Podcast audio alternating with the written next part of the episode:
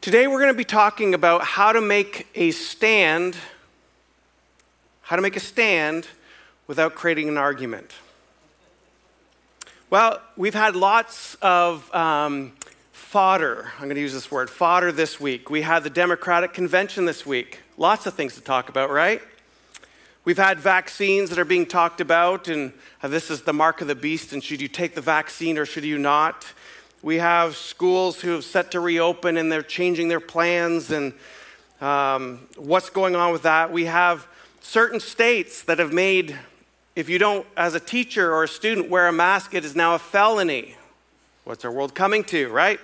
Um, what, what is, what's going on? And we have lots of things to talk about and it's usually things to talk about based on two things. Well, I should say this it stirs two things in us after.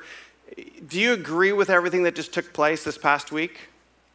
The, the news, what's coming down the pike, what decisions are going to be made. Do you agree? You may or may not, and you probably have an opinion on it, right? I would hope you have an opinion. You're breathing, right? Just check it. You have an opinion. But there's two things that can take place really easily. One, we can begin to get passive and disengaged, like, that's crazy. Let me go live in a tent in the middle of the woods and let the crazy world be the crazy world, but I'm not being a part of it.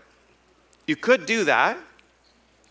Or you can become insistent and persistent with the knowledge that you think that you have and place it out there. Uh, the, the perfect place, that, let me tell you where to put that social media is just like the perfect place. You can hide behind it. You can just blot a bunch of stuff and, like, what are the repercussions? You don't have to meet somebody face to face. I'm not encouraging you, by the way. but that's what it is, right? It's, we, we, can, we, can, we can throw up on Facebook and be okay with it. Okay, was that a little strong? That might have been a little bit strong. But, but you know what I'm saying, right? We, we, can, we can create a lot of noise and we can create these arguments. But, but are we to be either one, passive, go into the woods, or are we to be aggressive and like, I'm going to stand up, I'm going to tell you? Well, in this series called The Way of Love, I'm going to suggest that there is another way that we can approach this. It's not one or the other. So here's the interesting thing in Ephesians 4, chapter chapter 4, verse 15, it says we're supposed to speak the truth in love. Okay, so there we go. We can't be passive if we're to speak the truth, we have to speak it. Um, but then there's this love part. What do we do with love? Well, we've been on this series in 1 Corinthians chapter 13. I would highly recommend, as you see the scripture on your screen, that you open that scripture and read it every single day and um, it will start to stir some things inside of you like it's doing inside of me.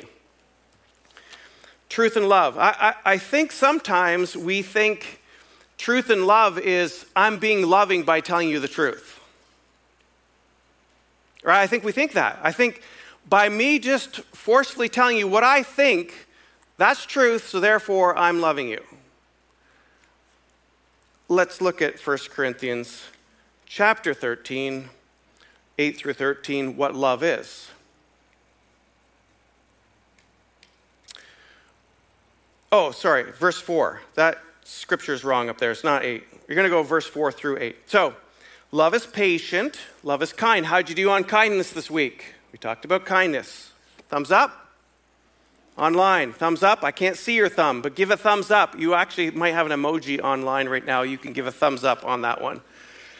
All right. Love is patient, love is kind. Love does not envy or boast. It is not arrogant or rude. It does not insist on its own way.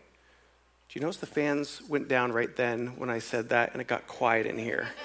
Love does not insist on its own way.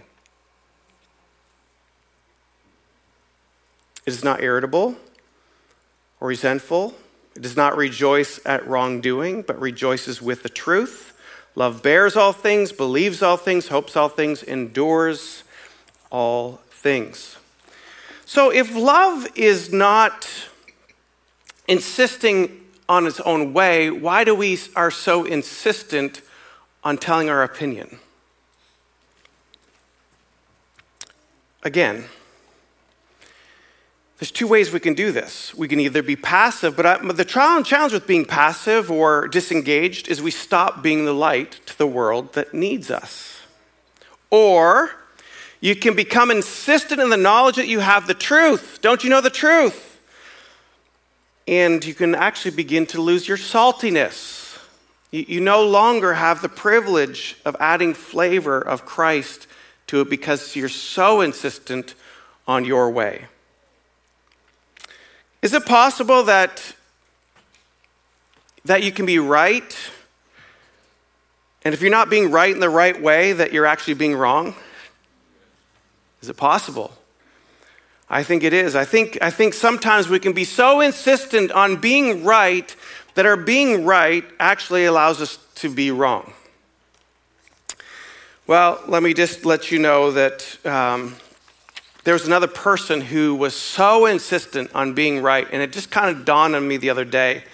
How could it be that somebody who is so well trained in the things of God, so well versed and well educated, his name was Saul. Saul. Saul was so determined that the religious law of the Old Testament had to be upheld that he actually became a persecutor of Christians, those who are following Jesus Christ, so much so that he was standing there when who was being stoned? Stephen was being stoned. Stephen, interestingly, so he was he was he was telling a bunch of truth, Stephen was.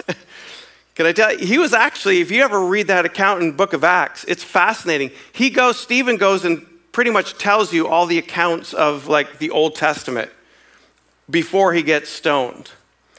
But I want to let you know that his truth, maybe even in a loving way, still resulted in him getting stoned.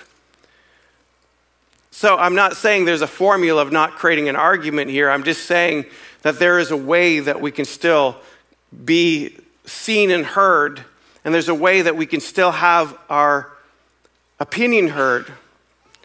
But I can say that Saul thought he was so right that he was actually doing something so wrong in killing Christians.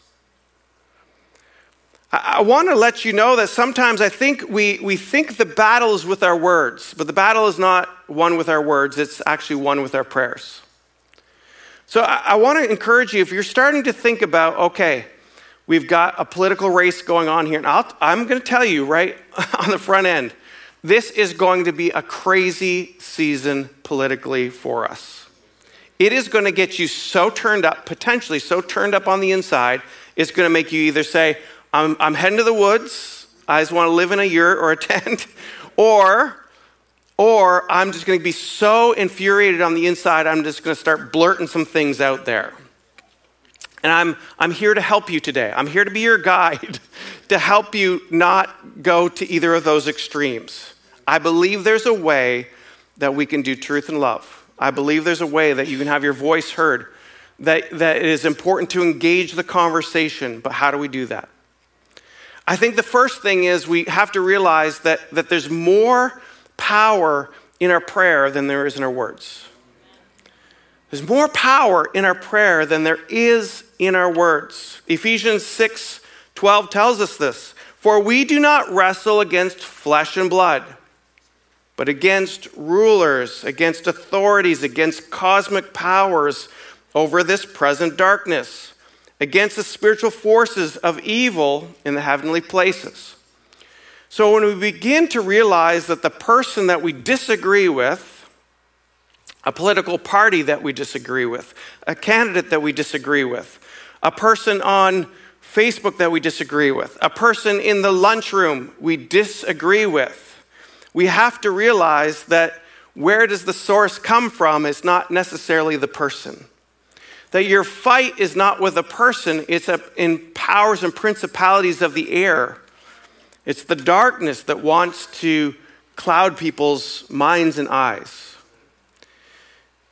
The interesting thing about this is the Apostle Paul, who wrote most of the New Testament, who was Saul, the persecutor, killer of Christians, needed a spiritual breakthrough to actually begin to see clearly. On the road to Damascus, he encountered the Spirit of Jesus Christ. He was blinded, but then, like scales came off of his eyes, and then that was the change for him from going to being a persecutor of Christians, trying to be right in a wrong way, to actually then living right before Jesus. A guy who actually wrote most of the New Testament was a killer of Christians. But it took a spiritual encounter for the scales to come off. So, this is what we need to be praying. Those people that we disagree with. Lord Jesus, I am praying for them to have an encounter with your spirit, that they might have revelation to see what is going on in the world, right? There's more power in prayer than it is with our words. I wondered how many people were actually praying for Saul before he became Paul. I wonder.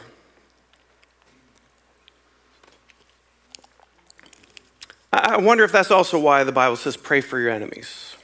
Pray for your enemies. See, these are Jesus' words to tell us to pray for our enemies. You know, it's, it's so, so easy to start building offenses and opposition and opinions and making stances. Now, here's the interesting thing we are to make a stand. I really hope you engage the political process. One of the, one of the gifts we have as a nation is that we get to vote. And I would encourage you if, if you are feeling like, you know what, I don't even want to be a part of this mess, uh, I would encourage you to be a part, to have your voice be heard, but do it prayerfully. Do it prayerfully. So love your enemies, right? This is what Jesus says. You have heard that it said, You should love your neighbor and hate your enemies. But I say to you, love your enemies and pray for those who persecute you, so that you may be sons of your Father who is in heaven. Interesting. That's what he's saying. How to become sons and daughters is to pray for our enemies, to love them. By the way, you want to know the way of love is to pray for your enemies. He says we love people when we pray for them, especially our enemies. Then it goes on to say this For he makes the sun rise on the evil and on the good, he sends rain on the just and the unjust. For if you love those who love you, what reward will you have? Do, you, do not even the tax collectors do the same? And if you greet only your brothers, what more are you doing than others? Do not even the Gentiles do the same? So he's saying he's calling us to a higher place. He's calling us to a higher place by praying our enemies, and that's actually the way of love. Jesus set a great example of this, right? So he's being falsely accused, persecuted, beaten, and ultimately crucified. And what does he say? Father, forgive them, for they know not what they do. See, he realized that his fight was not with the people who were doing this to him. He realized his fight was in the, with the powers and principalities of darkness of the air. I, I remember there, was, there were times in my life, I know you can't believe this of me. You can't believe this of me. But there'd be times when people would just make me really mad, and I would say, There's a special place in hell for them. But when you really thought of, when I think about that, that is like unbelievable that I would say that. I would hope that nobody would go to hell. The type of torment, the type of disastrous place for somebody's soul for all eternity, that was probably the worst thing that I could have said. And our words have power, and I repent of that. But you see, Jesus says uh, his heart is that none should perish. None should spend, that's his heart, that none would be separated from God. All right, for those of you who, who love to get into conspiracy theories and who love to kind of create some scenarios of the what ifs of what have you, uh, let me just give you a few scriptures. 1 Timothy 6 4 says, uh, He is conceited and understands nothing Instead, he is unhealthy interest in controversies and schemes, out of which come envy, strife, abusive talk, and evil suspicion. If you're spending time look thinking about the schemes of even the evil schemes, saying you're wasting your time. 2 Timothy 2:23, reject foolish and ignorant speculation. I, have been there. I love to speculate. I love to think of what ifs. For you know that it breeds quarreling. Why are you bringing up those things? We don't even know what the future is. 2 Timothy 4 4. So they will turn their ears away from the truth and turn aside to myths. Uh, isn't that the culture we live in right now? Thank you, YouTube, for creating a platform for all the myths. and then we talk about them, and then we get in fights about it. Titus 3 9. But avoid foolish controversies, genealogies, arguments, and quarrels about the law, because these things are pointless and worthless. I'm not giving you this instruction, by the way. Don't get mad at me. this is the scripture. Remember, there's two ways. There's two ways that we can go here. We can either become passive and disengaged, don't do that. The culture needs us to be light. Don't hide. Don't hide. Engage and let your light be seen. The other one is to become self righteous and allowing your anger and frustration to blurt things out. Uh, but then you stop losing your saltiness, and the world needs you to be salty.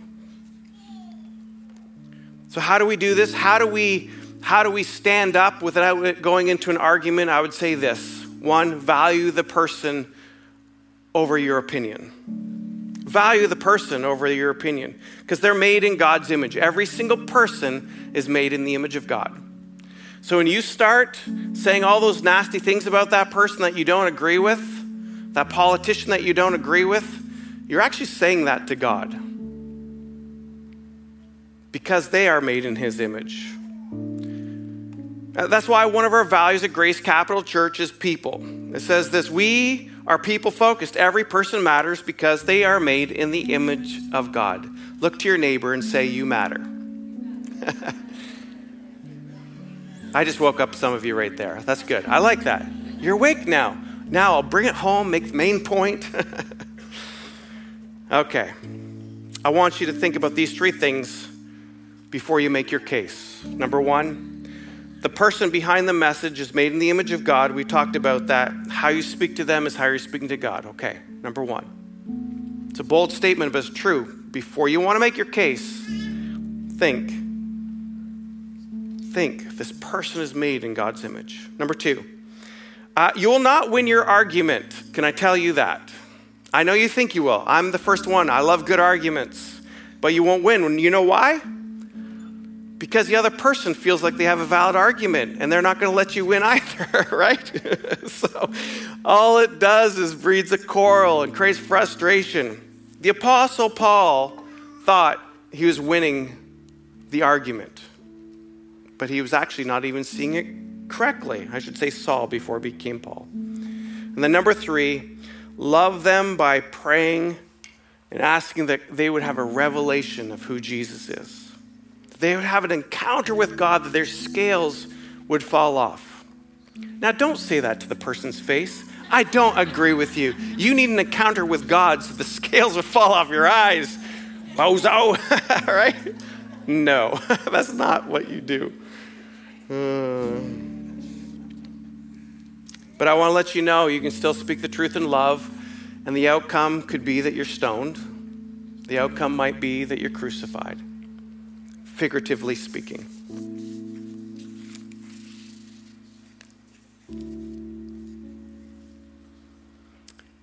I, want to let you know that love always wins. Love always wins. You can't go wrong in love because God is love. God is love. Your opinion on a matter has less power than you praying into a situation because you love the person. So I says, love your enemies, pray for them. I'm going to tell you a quick story in closing. This is a story told to me last week, actually. Um, I don't know how true it is, but it makes a great illustration. So if you want to fact check this later, I'm giving the disclaimer of I don't know how true it is. Apparently, this is true. Crows attack eagles. Crows, when they're flying, or eagles, when they're flying, will attack. Um, crows will attack an eagle. And so, so the way, and sometimes they latch on to the backs of eagles, and that is, again, true too. I look, did look up that part. What I don't know is the science behind it. So, what happens though to get this crow off an eagle's back? The pesky crow pecking at him, whatever, like attacking him, attacking him. The eagle doesn't even pay attention. The eagle just goes higher, keeps going higher until it gets to an elevation that a crow can't breathe anymore. I don't know if this is true, but I love the illustration. He gets so high that the eagle just then, you know, stops breathing and falls off. Crow croaks. no, not really. He just falls off. He probably regains his consciousness because I'm an animal lover. He regains his consciousness on the way down. Now, you'd, you'd hear that illustration and you kind of like, yes, those pesky things that peck at me, peck at me, I take them higher just so they can die. Yeah, we got them. No, no, no, you didn't catch the story. You're taking them higher so they can be brought into the light, so they can encounter Jesus. See, when you go higher in your love for people, yeah, all the pesky pecking is going to be non bothersome to you. And eventually, though, they're going to fall off, but I, I, not fall off to like get them off your back, but fall off. Hopefully, the scales of their eyes have been dropped off. They begin to see who God is, they begin to see who Jesus is. So, the big idea today climb higher. But this, but this is the way you climb higher by caring about the person before you care about being right. Can we, can we do that this week? Can we care about the person before we care about being right? Because here's the thing it keeps you being salt and light. For those of you who are going to be in life group this week and you need to say, well, what did you really get? You're going to get this caring about the person before you care to be right keeps you salt and light. And I even made it a rhyme so you can remember it. I did that for you guys because I love you.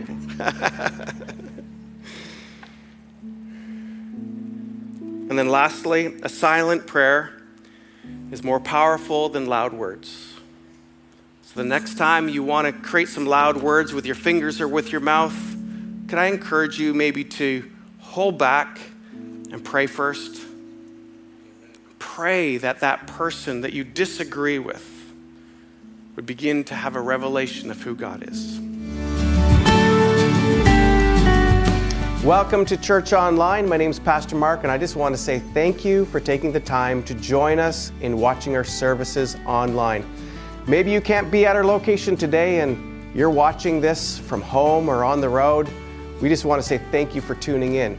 And maybe you can't get to a physical location at Grace Capital Church, then this becomes part of your regular routine to do church live on your computer or on your device. We want to say, invite some friends with you. Do church together. Life is so much better together, and discovering what God has for us is meant to be done in community. Gather people together and enjoy these services for weeks to come. Thank you for watching.